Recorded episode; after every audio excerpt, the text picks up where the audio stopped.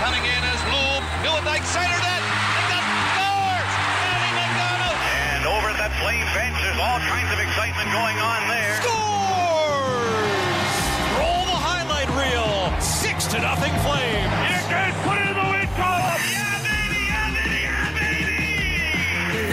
Is Flames Talk with Pat Steinberg and Aaron Vickers on Sportsnet 960 The Fan. All right, let's get this hour going. It is Wednesday, November 29th, with the returning Aaron Vickers. Welcome back to Flames Talk for Mr. Vickers. My name is Pat Steinberg. Welcome to the Sports Drive, brought to you by Copy Lock and Safe. This Christmas, give the gift of security with smart locks and safes. Visit copylockandsafe.com. Hello, Vic. Patrick, how are we doing? doing very well, and um, want to bring you in, a, in on a conversation that we spent a good chunk of Tuesday's show talking about, and that is just looking back at the first quarter of the season. Flames are 22 in, 60 to go. We didn't get to everything on Tuesday's show, that's for sure. So wanted to just kind of maybe a little more rapid fire on some of these things, but wanted to continue taking a look at some of the observations we've had from the, the first quarter ish of the season. Let's start on the positive side. Curious as to some of the different positive surprises that you could point to on this team to start the year. There's been a lot of negative surprises. Now, I don't know if people saw the power play getting worse. I don't know if people saw Jonathan Huberdeau's point pace getting worse. I don't know if people saw, you know, some of the other things that have not, you know, some of the the just egregious giveaways that we saw in the first part of the season. But let's do some positive surprises, and we can kind of just uh, bounce one on one off of one another and keep going back and forth with them. But I'm gonna I'm gonna start with uh, AJ Greer. Uh, boy, has that been a surprise and a positive one. Um, AJ Greer has been awesome for this team, and I did not know what to expect from him when he first got here. But man, for a guy that a lot of people were talking about his toughness and you know what that could bring to the team, he's brought a whole hell of a lot more than just that. He's brought some offense. He's turned into one of the best interviews on the team. Like AJ Greer has been awesome on this group. And I think that's got to be one of their best waiver pickups in the last 20 years. Name a waiver guy who has stepped in and made this type of an impact in his role and has clearly just become a regular, no questions asked.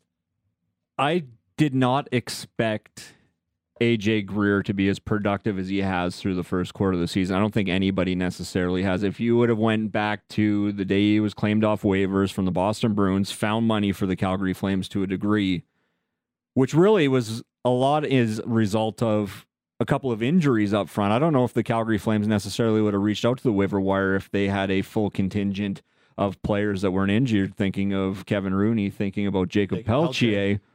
And so AJ Greer comes in and scores four goals in 21 games, four goals, eight points in 21 games.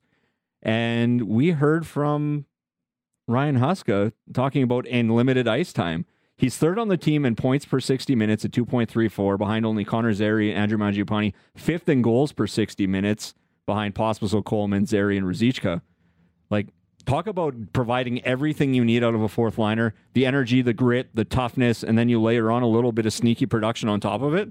It's been great for the Calgary Flames. So Here far. was uh, head coach Ryan Huska was asked about Greer when he spoke with us after practice on Wednesday because it's been a real good story so far. he plays the hard game. I think that's maybe the best way to put it for me. Like his details are very good defensively. You think of people that block shots on our team from our forward group, it's AJ and it's Blake Coleman.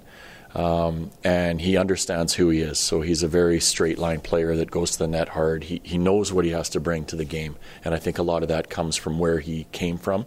We've talked before about the, the organizations that he's come from, um, where he understands. Um, in order for him to stay in the lineup, how do I have to play the game?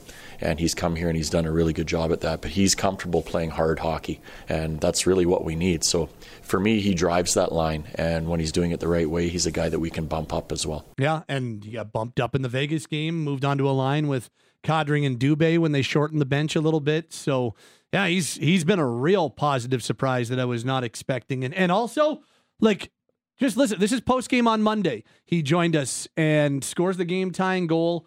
I just find the guy like he always it's not just that he gives you long answers, but I find him very much like a, a guy like Coleman or like just when you listen, you always learn something and you always know you're getting a lot of authenticity with what he's saying. I remember he joined us after the the uh, Heritage Classic when they lost, and he's like, "Fans, please stick with us. Like we're gonna get there." And Yep, like, yep. it's like, "Damn, this is really good stuff." And this was, I just asked him about another comeback win, and and uh, listen to him. This is just one example of guy's turned into a real good spokesman for the team as well. it's great because we we've come back so many times this year already, and, and it just shows uh, how committed we are to to sticking to the process and and playing a 60 minute game. Um, you know, a one goal lead is is uh, isn't a great lead coming into the third, and, it's hard to protect once we. Uh, you know, we put the pressure on, um, but again, everyone kind of believed, and I think that's kind of a pattern that you're seeing right now with our group, is that uh, you know, uh, we, we might have slow starts, but at the end of the day, we get the, the, the job done, and, and, and we believe, and, and that's all that you you need as a team, as an athlete, um, and and that's all you need in sports is belief in yourself and in the group. And let's not forget, that's his second language. He is uh, francophone. Yeah. He is francophone as a first language, and uh, his first language en français, and and his English is immaculate. Every once in a while, you'll pick up a little bit of a of an accent on it, but like he's giving you these articulate and really deep answers in his second language, and I I, I he's just turned into a, a really good spokesman for the team as well, and um, yeah, I, I was interested in it when they put him when they claimed him on waivers. I okay, I it's not like I knew a lot about him, but he was a guy that I remember um, a lot of people in Denver talking about when he was a member of the Avalanche, and a lot of people like, yeah, watch out for AJ Greer, and it, it didn't necessarily materialize in Colorado, and then he was in Boston last year. They claim him on waivers. I was interested, was not expecting this, so that would be uh, that would be surprise number one for me. What about you? I'm going to go with Jacob Markstrom, and I know the numbers just from a overview perspective aren't going to blow anybody away. He's got a 2.93 goals against average, 901 save percentage this season. But for me, he's been the Calgary Flames' best player to this date, and he was a really important key factor in one of those guys finding a way to bounce back after a disastrous season last year. For me, he's done just that. He's in the 90th percentile in high danger save percentage. So when the Calgary Flames cough something up and it's high danger and Chris Tanev isn't there to block it with his face, Jacob Markstrom has answered the bell more often than not for the Calgary Flames. For me, he's been the biggest year over year turnaround just from the sheer eye test. And he's really given the Calgary Flames that true number one goalie again. Okay, can I push back on that one a little bit? Yeah, I've had her. I'm because I got a few. I'm going to push back on you. So fire away. Is it, would that be a surprise for you that that it's happened? Because I remember talking in the summer about how kind of we we expected him to get back to a different level and and to more of a level that is Yeah, you know what? That's more a that's a to co- that's a fair comment, but until you do it, you haven't done it, so to speak. And I know throughout the summer, at least on the text line, I don't know what your social media was like, but there was a lot of pushback on That's Jacob true. March. Markstrom being able. And uh, again, nobody ever expected him to get back to that Vezina Trophy nominee types numbers where you're having a 920 save percentage and a 220 goals against average or whatever he, he finished up with.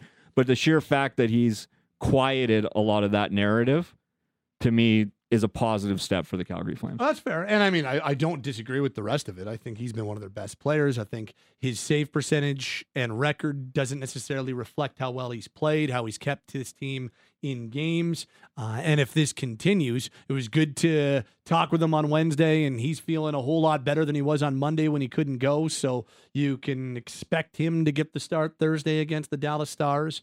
Um, yeah, I, uh, I I agree. He's been. I guess it was just more something that I was expecting. You know. Fair enough. I, I, I don't uh, I don't fault you for that because there's going to be one on your list that I'm going to say for the exact same reasons I think. So I'll let you go next. Maybe it'll be the one. Maybe it won't, but we'll get there. Is it Blake Coleman? it is Blake Coleman. The only surprise that I have on the Blake Coleman front is that he's actually been able to raise his level. And why that's a surprise is because I didn't know that he was playing through some lingering stuff that was kind of holding him back for his first two seasons as a member of the Flames. And prior to this season, I would have said the exact same thing then that I'm about to say now that every second that he's been with this team, he's been a home run signing. He has done exactly what they signed him to do be a great two way player, add some secondary offense, and be a good leader in that room. He has checked all three of those boxes and then some.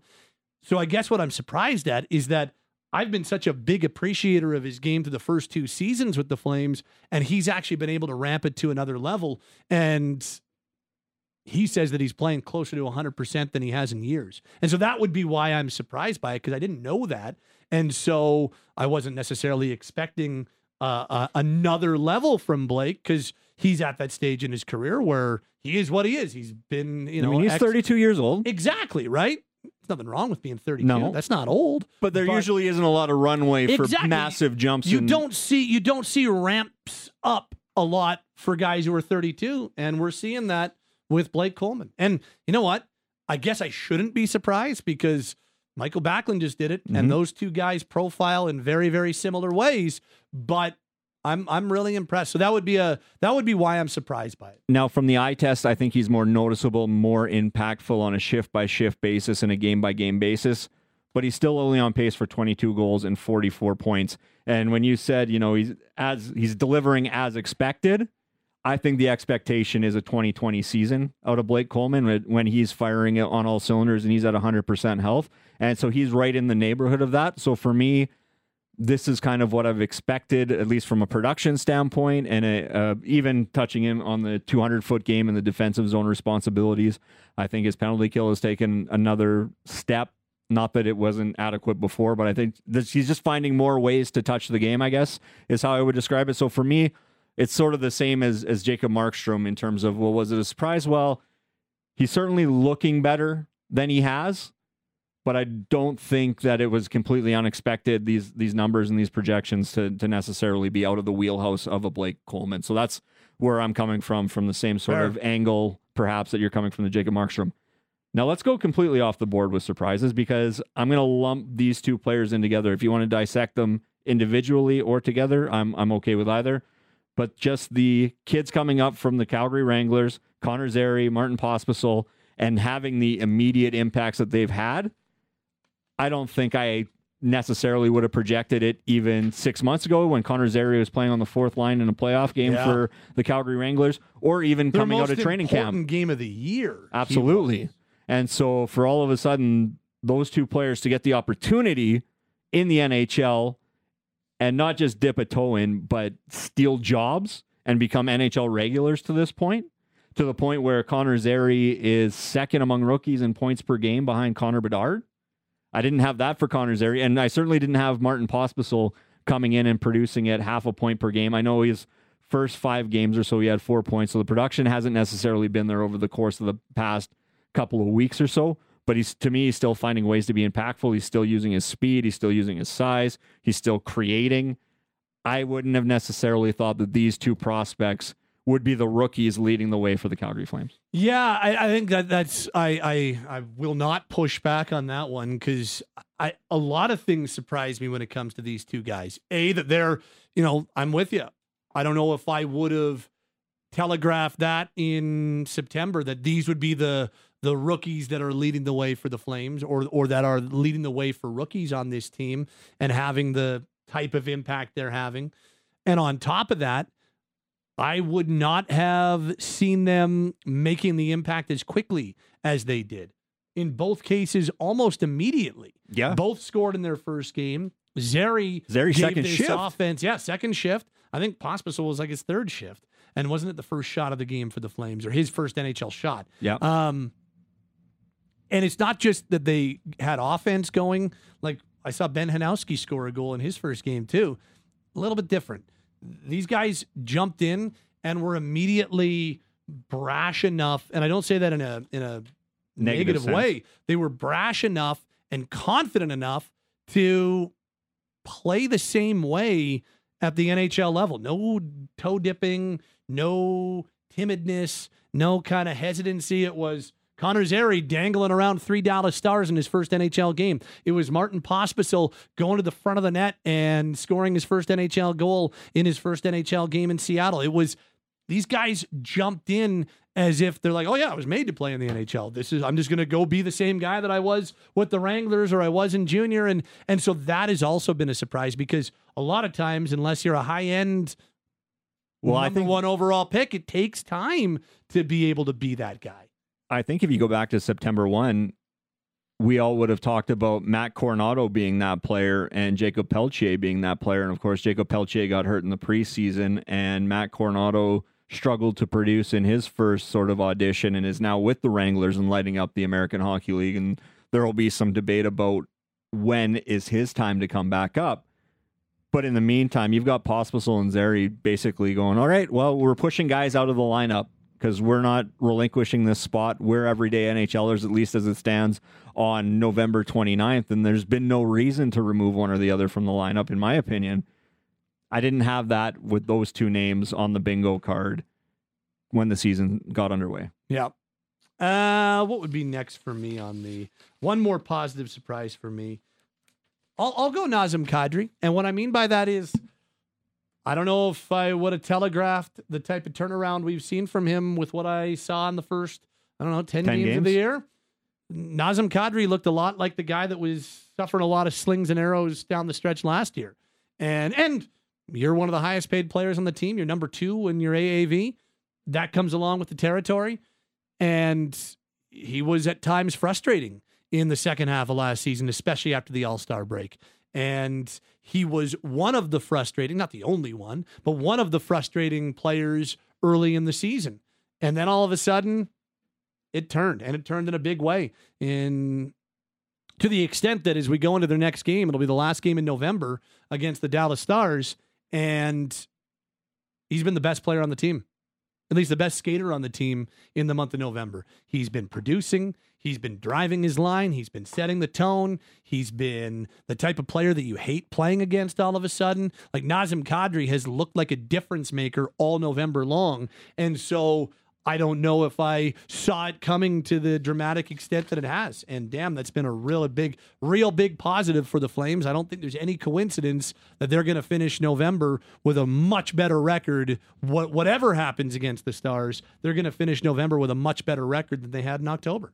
Yeah, and the splits on him are, are pretty dramatic. What was it? One assist in the first eight games, and now he's got 13 points in the remaining 14 games. So if he can continue to be close to that point per game player, and even in that very, very, I don't want to say public because clearly all stats are public, but he was a very big talking point through the first couple of weeks of the season with his lack of production, just simply because you are paid $7 million and you had one point through the opening eight games of the season or whatever it was. But even then, he didn't hit the panic button because he's like, "Well, if you, you know, the chances are coming. I just need to get one, to get two, to get three, and and you know what? It's funny, true to his word. He was still in the top 90th percentile in basically all high danger metrics, and you get the couple of kids on his line first, Zary, and then Pospisil coming up. Sharangovich played a role in it as well, and now all of a sudden he's starting to produce. So if he can keep up that pace, and again, looking at the hundred foot view, he's on pace for fewer goals and fewer points than he was a season ago. But at the same time, over the course of the last 14 or so games, he has been an impact maker for the Calgary Flames. Uh, you got one more? I do. Okay, hit me. And I don't think it'd be fair to leave this individual out. Mackenzie Weegar. Five goals in 22 games. He's on pace for 19 goals. He only had four last season with the Calgary Flames. Career high, I believe, is eight. He's three away from his career high already. We're only a quarter through the season. On pace for 19. He, he might be knocking on the door of a 20 goal season. And it was something that I think we expected him to elevate his offense in year two. Year one was very much an adjustment period. He'd, he'd admit he didn't feel comfortable until somewhere around the All Star break or at least post Christmas. Settled into a rhythm, elevated his game. Now, for me, he's taken his offensive game to the next level. And I think a lot of it goes back to the World Championship, where he was the Calgary, or Calgary, pardon me, he was Canada's number one defenseman. The World Championship put up three goals and 11 points in 10 games. I think he's managed to carry that momentum over, and I think he's really helped that number one pairing with Rasmus Andersson give Calgary a true number one look. Playing on his offside again, too. Yep.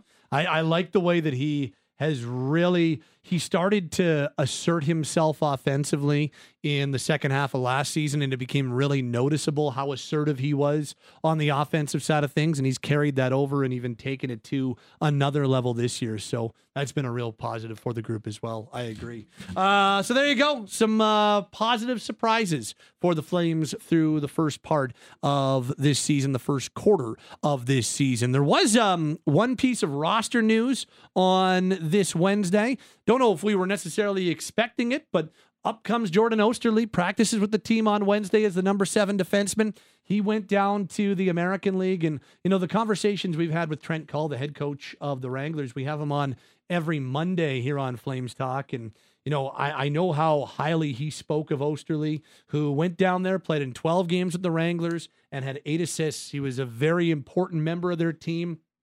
Um, Nick DeSimone's been sent back. Oesterle called up and uh, had a chance to speak a little bit with Jordan today, and and he he feels like going down there was really important for him as he comes back onto the main team. I enjoyed my time down there. Um, obviously, uh, you know I wasn't going down there to you know sail off into the sunset. I wanted to go work on what I needed to and. Um, and come back up with purpose, and, and I thought I did uh, I did a good job, and you know what I was one of those young guys down there. Um, seven, eight years ago down there. So I just tried to um, help those young guys out as much as I could, and uh, you know I had fun. When you, when you go down, I mean, obviously it's not the news that you want, but what's what's important in going down there with the, the right attitude? Yeah, I think just going down there to get better, um, using it as uh, kind of not a step behind, but just a step to kind of go down and re- reevaluate my play and um, kind of use it to work on things I needed to, and um, you know I thought I did I did I did that, and I thought it was very successful. How much how much better are you feeling now that uh, you're back here? Do you feel like you're yeah. taking some steps? Yeah, I definitely do. Uh, you know what? I think a lot of it maybe uh, you know opportunity to play a lot more, get some more ice time. So um, you know before then I was kind of in and out of the lineup through the first 11 games. So um, go down there and, and, get into a rhythm, and um, like I've said before, just work on things that I've needed to, and uh, it was good. There's uh, Jordan Oesterle who spoke after being recalled. See if he gets back into the lineup. I know that Ryan Huska talked about how you know his skating's a really big asset, as we know, and you wonder if coming up against some pretty good skating teams in this next stretch. You know, there's Colorado and then uh, uh, Vancouver. You wonder if maybe uh, Oesterle does get himself back into the lineup and and get some time once again. Yeah, it would have been very easy for a 31 year old to pout about being demoted to the American Hockey League, especially seeing so many young players come up. You wonder if and when is your turn next. But he went down, handled his business, worked on some areas of his game that you know needed to be addressed if he was going to come back to the NHL level did just that, and now he's earned a recall. Uh, the spirit of giving is back this holiday season with the mustard seed and Sportsnet 960 The Fan. Here's what we're doing: we're teaming up with the uh, great people at the mustard seed again, and uh, this is this is a really crucial time for the mustard seed in collecting goods for the coming year, and this is a really important 30 35 day stretch whatever it is uh, to, to help people in this city who and, and as we know all, all across north america it's it, the the the poverty levels and the troubles that a lot of really really hardworking people have faced over the last two three years have, have just increased. And you know for the time being doesn't seem like it's getting any easier. So for those of us who can help um, we we would really really appreciate if you could. And and all we're asking for is some really simple donations, things like underwear, socks, boots, things personal hygiene items like ra- razors, toothbrushes, deodorant. These things are not just needed but they're desperately needed by our friends at the Mustard Seed. So what we're doing is We've got a drop off location here in our downtown studio on 7th Ave Southwest. And we've also got every McManus Auto Group member who is serving as, uh, who are serving as, as drop off locations as well. If you can drop those things off, new things off, that would just go such a long way for the year 2024 and the mustard seed will collect hand off to the mustard seed and they'll distribute over the next 12 months um, all the details at sportsnet.ca slash 960 thanks to the mcmanus auto group for being a part of this as well for a full list of addresses go to sportsnet.ca slash 960 Talking your team right now. Flames Talk is on Sportsnet 960 The Fan. All right, as a Wednesday edition of the program continues, let's go inside hockey for Calgary Co op. It's that time to stock up for the celebrations that matter with ingredients that help make memories. Visit Calgary Co op, where life's in store. It's a Wednesday. We go inside hockey as we do most Wednesdays with our buddy Jonathan Davis from NHL Network and NHL Network Radio. It's time to spin around the Pacific Division with our Pacific Division insider. Hello, Mr. Davis. How are we today? Pat, we're doing great. How are you? I'm doing well. I'm doing well. Let's uh let's dive right in because uh well, we're doing six Pacific Division teams today that we're looking at. And uh, I don't know how we couldn't start with Los Angeles because the Kings hottest team in the NHL or one of them. And uh geez, you don't want the LA Kings coming into your building right now, do you? You don't. They are like a pistol right now. I mean, you know, I mean to see them number one number one offense, number one goaltending, number one penalty kill, number one five on five. Uh, those are some pretty darn good numbers and kind of explains why the LA Kings are, are are where they are. I mean, you know, you take out the first two games of the season, and I think you're what they're 13 two and one. I mean, the record's already very impressive. Um, you know, the crazy thing for me, Pat, is that you know you look at this team that's number one in goals for per game. But you've got a guy like Adrian Kempe who's scored 76 goals the last two years, and Pat, he's 43rd in the league, and it kind of tells you about the depth that uh, this team has. Yeah, they uh, they have been a remarkably difficult team to play against so far. Uh, they've won and they and and they're rolling right now. Like it's not like it's not like they uh, aren't one of the. They've won five in a row. I think they're eight one and one in their last ten. Like group as they uh, come off a three day break. They're they're playing some damn good hockey. They are now Debbie Downer, uh, and let's play. Let, let, let's let's uh, you know we've built them up, so let's kind of tear them Tear down, them down. and say, well, is, it, is this is this real or fugazi? You know, as we, as uh, some people like to say. And the only thing, look, the only thing you can do, you can only play obviously who's on your schedule, but it hasn't been the toughest schedule of late. And and granted, and they've beaten all those teams, and the numbers are great. I'm just I'm really interested, Pat, just to see what happens. They've got this uh, road trip coming up. You know, they've won nine in a row, but uh, you know they've got Colorado coming up, and then it's the Rangers, and uh, you know, so they've got some tougher teams coming up. I'm it's just I, I want to see what happens because early on in the year, when you know when they were struggling, teams. Though I will say, Pat, for me, the game that I think has turned this team around was actually a shootout loss at home to Vegas. That's where I started to see some signs, especially from Cam Talbot, uh, where this team was making the turn. Well, and and let's let's talk about Vegas because so right now Vegas is on top of the Pacific Division with 32 points, one up on Vancouver at 31. But there's Los Angeles lurking two and three points back, but they've got three games in hand, uh, four games in hand on both those teams. And all of a sudden, the Golden Knights struggling. We saw them in here on Monday, and they lose 2 1 in a shootout to the Flames, couldn't score, and they go into Edmonton the following night. They uh, weren't able to get the job done there, albeit, uh, again, uh, are able to get that thing to extra time. What are we seeing from the Golden Knights right now, who have lost seven of their last 10? Pat, we had a conversation early in the year and talking about Vegas. I think I remember telling you about a conversation I had with some people that were close to the team. And I think that uh, I look back, I think back to that conversation. I think back to, a, you know, I look back at a quote from Jonathan Marchessault from Saturday night after their loss to Arizona, where he said, you know, teams are ready for us. We're measuring stick for everybody. Been a little sleepy, and as he called Saturday night's loss, unnecessary. But sleepy has been the word. I mean, uh, they they play a couple. They played two really good games this year. They they I, we've talked about it before. They beat Dallas at home three to two, and they were missing half their blue line core. And then they beat Colorado in Vegas seven nothing, um, albeit on a night where they gave up over forty shots. Um, but they've just been sleepy, and it just seems that they're they're trying to win on talent alone. Just see, I I watched the Vegas game, and uh, you know, uh, I don't know if I'm allowed to say this on your air. I was actually watching the Vegas broadcast. I was not watching, listening to Rick Ball uh, and, and company that night. But what was the perspective from the Calgary side on the game-winning goal and the play at the blue line? So the fact that they didn't challenge. No, the fact that Vegas felt it was interference, that there was a pick thrown on Petro. Oh, they felt- never went back. So so you're talking about like as the as Weegar entered the offensive zone.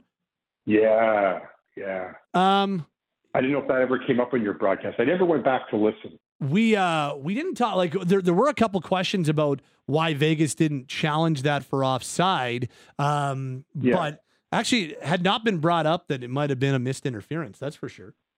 Uh, okay. Yeah, I kind of watched the Penguins game last night and felt that the Penguins, I mean, they were furious about on the Filip Forsberg goal. It was kind of like deja vu. But I was, yeah, I was just interested. Then Um, I, I saw I saw there. that. Then I saw uh, a bunch of uh, anti. I, I believe it was Preds fans who were then um, posting pictures of the Cup final when Pittsburgh, not pictures, but videos of the Cup final between Pittsburgh and Nashville when there was a goal that was scored by Kessel and Evgeny Malkin, like clearly tripped and interfered with Forsberg. And people are like, yeah, well, okay, you guys did this. I was like, oh boy, geez, the, the Pittsburgh Nashville rivalry is still alive and well. There are a lot of long memories in Nashville. That's great. I love that. Yeah. Um, okay, back to the Golden Knights. They, uh, boy, Calgary's Logan Thompson. Um, he just cannot. He can't pick up a win, but he also is getting no run support. Yeah, I mean, if he could play offense, you know, that that may be next. There's only been five goals that they've scored for him. You know, like last night was a was an outburst for for Vegas. You know, after being down four two uh, to Edmonton, and then they get two goals from you know unlikely sources in, in Ben Hutton and Keegan Kolesar. Uh, but you know, like Mark Stone, he did score last night, but it's only two and ten. And you know, William Karlsson has, has struggled, and you know, uh, Bruce Cassidy juggled the lines a little bit. I, I, I'm not surprised by any of this, Pat. I, I, I still think that there is, you know, look, they're also missing, you know, again, they're missing Theodore, who's going to be, uh, you know, had surgery today, and he's going to be out for a while. Martinez is out.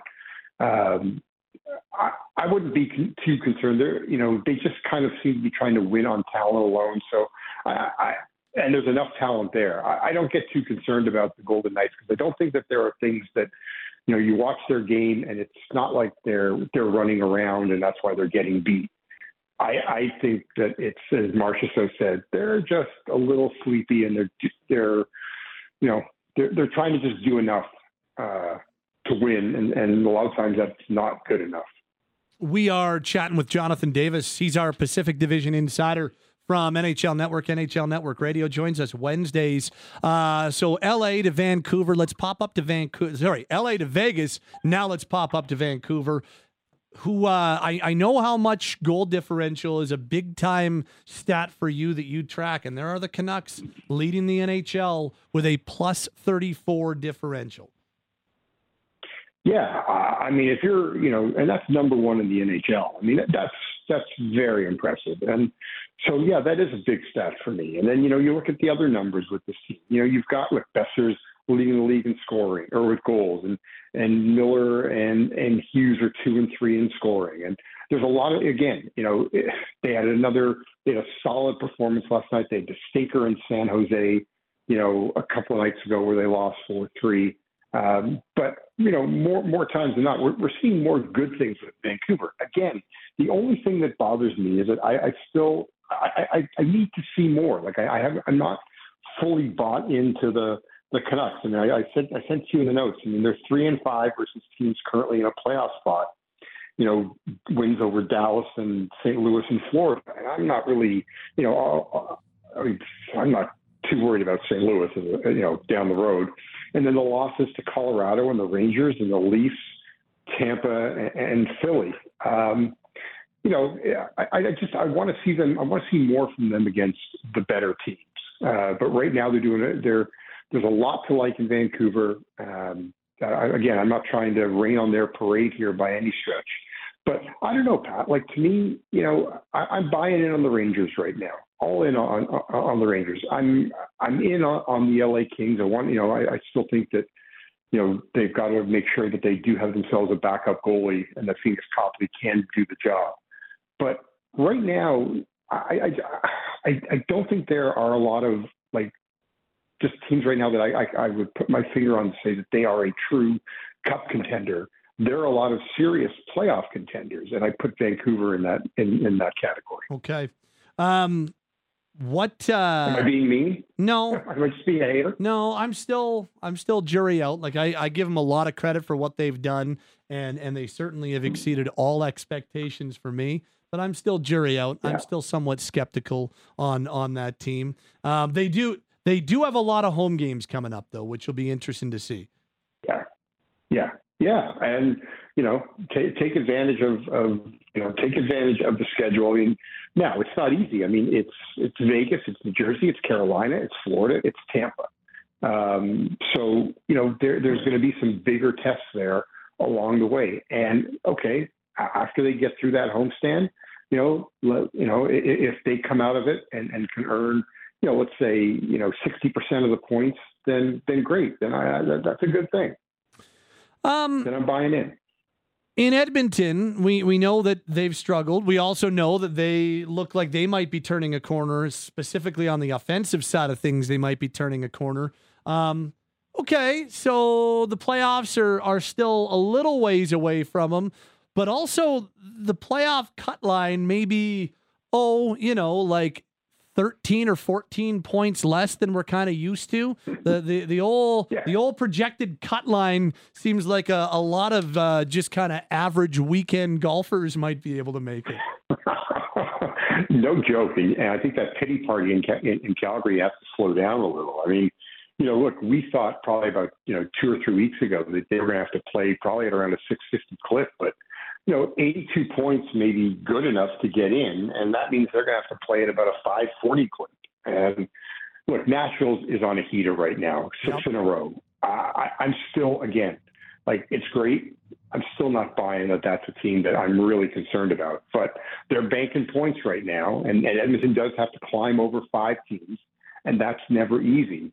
But it's not like they've got to f- climb over five, you know, uh, superstar teams. Usually, when you're where they are, where they are, that's that's usually the case. But yeah, the numbers are are pretty bad. I mean, it's interesting, Pat. I went back and I and, and I tweeted something out earlier in the week, and I was looking at you know, when was the last time that you know, they needed points to get in. And I think if I can find the tweet, it actually was an Edmonton team that got in with I think that's even like seven can we just uh, can we Cam? Can we just drop Jonathan for a second and reconnect with him, uh, just so that we can get a uh, a better connection there?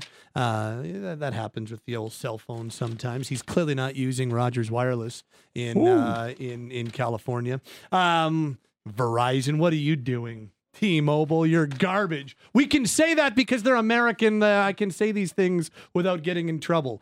You know what? Sprint, get out of here. Uh, well, I don't know what other U.S. Mint providers? Mobile, Ryan Reynolds. No, we won't. We won't. No, he's a good guy. That's a good. That's a good one. I was just trying to. What are some of the other U.S. providers? I don't know. Sprint, T-Mobile, Verizon. JD, what are you on? What's what is your garbage mobile provider here? Yeah, it's Verizon. Yeah, I'm I, I'm in a bad spot. Hope they're not really a sponsor. Sorry. But what I was. yeah, go ahead. No, Back to what you're saying. They're yeah, not our so, sponsor. No, what I was saying. Right, but what I was saying, so yeah, I'm looking back on it. Like you go, you go back to like it was 19, I think if I can, my glasses good. 1998, 99. I mean, the Oilers got in with 78 points. Um, you know, the last time that we had a team that got in with a really low number, you got to, I mean, 2015, 16, the Wild had 87. But, you know, Edmonton's got, you know, Edmonton's got a shot to make it in with 82 points this year. Huh. It's, it's not as tall a task as we thought it was a couple of weeks ago. What uh, what are we seeing from McDavid, Connor McDavid of the last little bit? oh, I think he's kind of gone on a bit of a heater, Pat. I mean, you know, two weeks ago he was 99th in scoring, and and now he's 10th. Um, so, yeah, I think that uh, I think someone, you know, they woke him up, and what 15 points in the last three games. Uh, those are some pretty good numbers, and they also explain why the Oilers find themselves in a slightly better position. A uh, couple more teams with Jonathan Davis, our Pacific Division insider. Let's go to the, the red hot San Jose Sharks. They've won two in a row. They're, they're on a heater. They're on a roll, Pat. That's a San Jose but, heater. Um, It, it is. I mean, you know, that, that's like a 10 game win streak for, for some. But, you know, I was like looking through the numbers, and, and here's the scary thing, Pat. They're 0 9 on the road, and that's where they're going to be for the for the next little while. I think it's eight of their next nine games are on the road, and their only home game is Winnipeg. Pat, they've been outscored 39 to 6 on the road. they've been shut out three times, and six of the other games they scored one goal each. Um, yeah, this is not. Uh, this this could be a, way to put an end to that uh, exciting two-game win streak. I, you know, those are some pretty ugly, ugly numbers. I couldn't believe it when, when I saw those coming off the page. How about the the one California team nine for nine on the road, and the other one in NoCal is zero oh for nine on the road in San Jose. That's don't think don't don't think you see that very often. Um, and then finally in California, what yeah. uh, is is Anaheim? Have they? Are they falling or have they completely crashed down back to earth? Well, it, I mean, it looks like they've definitely got themselves into a major fender bender. I mean, you know, it was a great story when you you know when you had the six come from behind victories, but you know the flip side is is that you can't keep putting yourself into that position. And then you know you look at some of the other numbers with this team and are they really sustainable? I mean you know leo carlsson's been a great story in anaheim but he's got a shooting percentage around 20 i mean like that's just not going to stay. And you know troy terry you know has gone what 11 or 12 games now without a goal uh, and three of his goals three of his five goals that was a hat trick against the flyers. And so yeah, we're we're seeing a lot of leveling off. You know, the, as I said, the shooting numbers like for Vatrano at just under 18 percent, McTavish 17 percent. Um, so yeah, I mean, and Lukas Dostal, you know that that game against Edmonton. I mean, the the, the Ducks put you know hung them out to dry that night with you know there were three breakaways: McDavid, Kane, and Nugent Hopkins. I mean, it's just not fair. And uh, so yeah, uh, I think we are, but you know, the, the, I know, for me, the Anaheim Ducks were, were going to this season challenging for ninth. That was realistic. We just got very excited when they got off to the start that they did. But I think that you know, uh, you know, they're they're not as bad as their their current losing streak, and they're just never as they weren't as good as their wow. six game win streak. Great stuff as always, JD. Appreciate the time. We'll uh, take another spin around the Pacific next week. Hey, thanks for doing this. No problem. I'll see about getting a new phone company, you know, new cell phone company. Yeah, see, we can do that. Uh, it's not competition. You're in the states. We're okay doing that. Uh, thank you, JD. Right. All right. Take care, bud. Uh, I think if I were to do that in this country, I, I feel like I might it might uh, being owned by a mobile carrier. I feel like it might be telecommunications company. There might be a conflict of interest. But I can rip on Verizon all I want. I think. Guess we'll find As out. As one does. Uh, that'll do it. Jonathan Davis, NHL Network, NHL Network Radio, Inside Hockey for Calgary Co op. Flames fans, meet Cal and Gary, top products curated for Calgarians, and we mean every single one of you. Only available at Calgary Co op. Visit them today. He's Aaron Vickers on Twitter at AA Vickers. My name is Pat Steinberg. Thanks to Taylor and Cam, our producers this hour as well. We start to wrap things up this hour on Flames Talk. This hour has been the Sports Drive brought to you by Calgary Lock and Safe. This Christmas, give the gift of security with smart locks and safes. Visit calgarylockandsafe.com.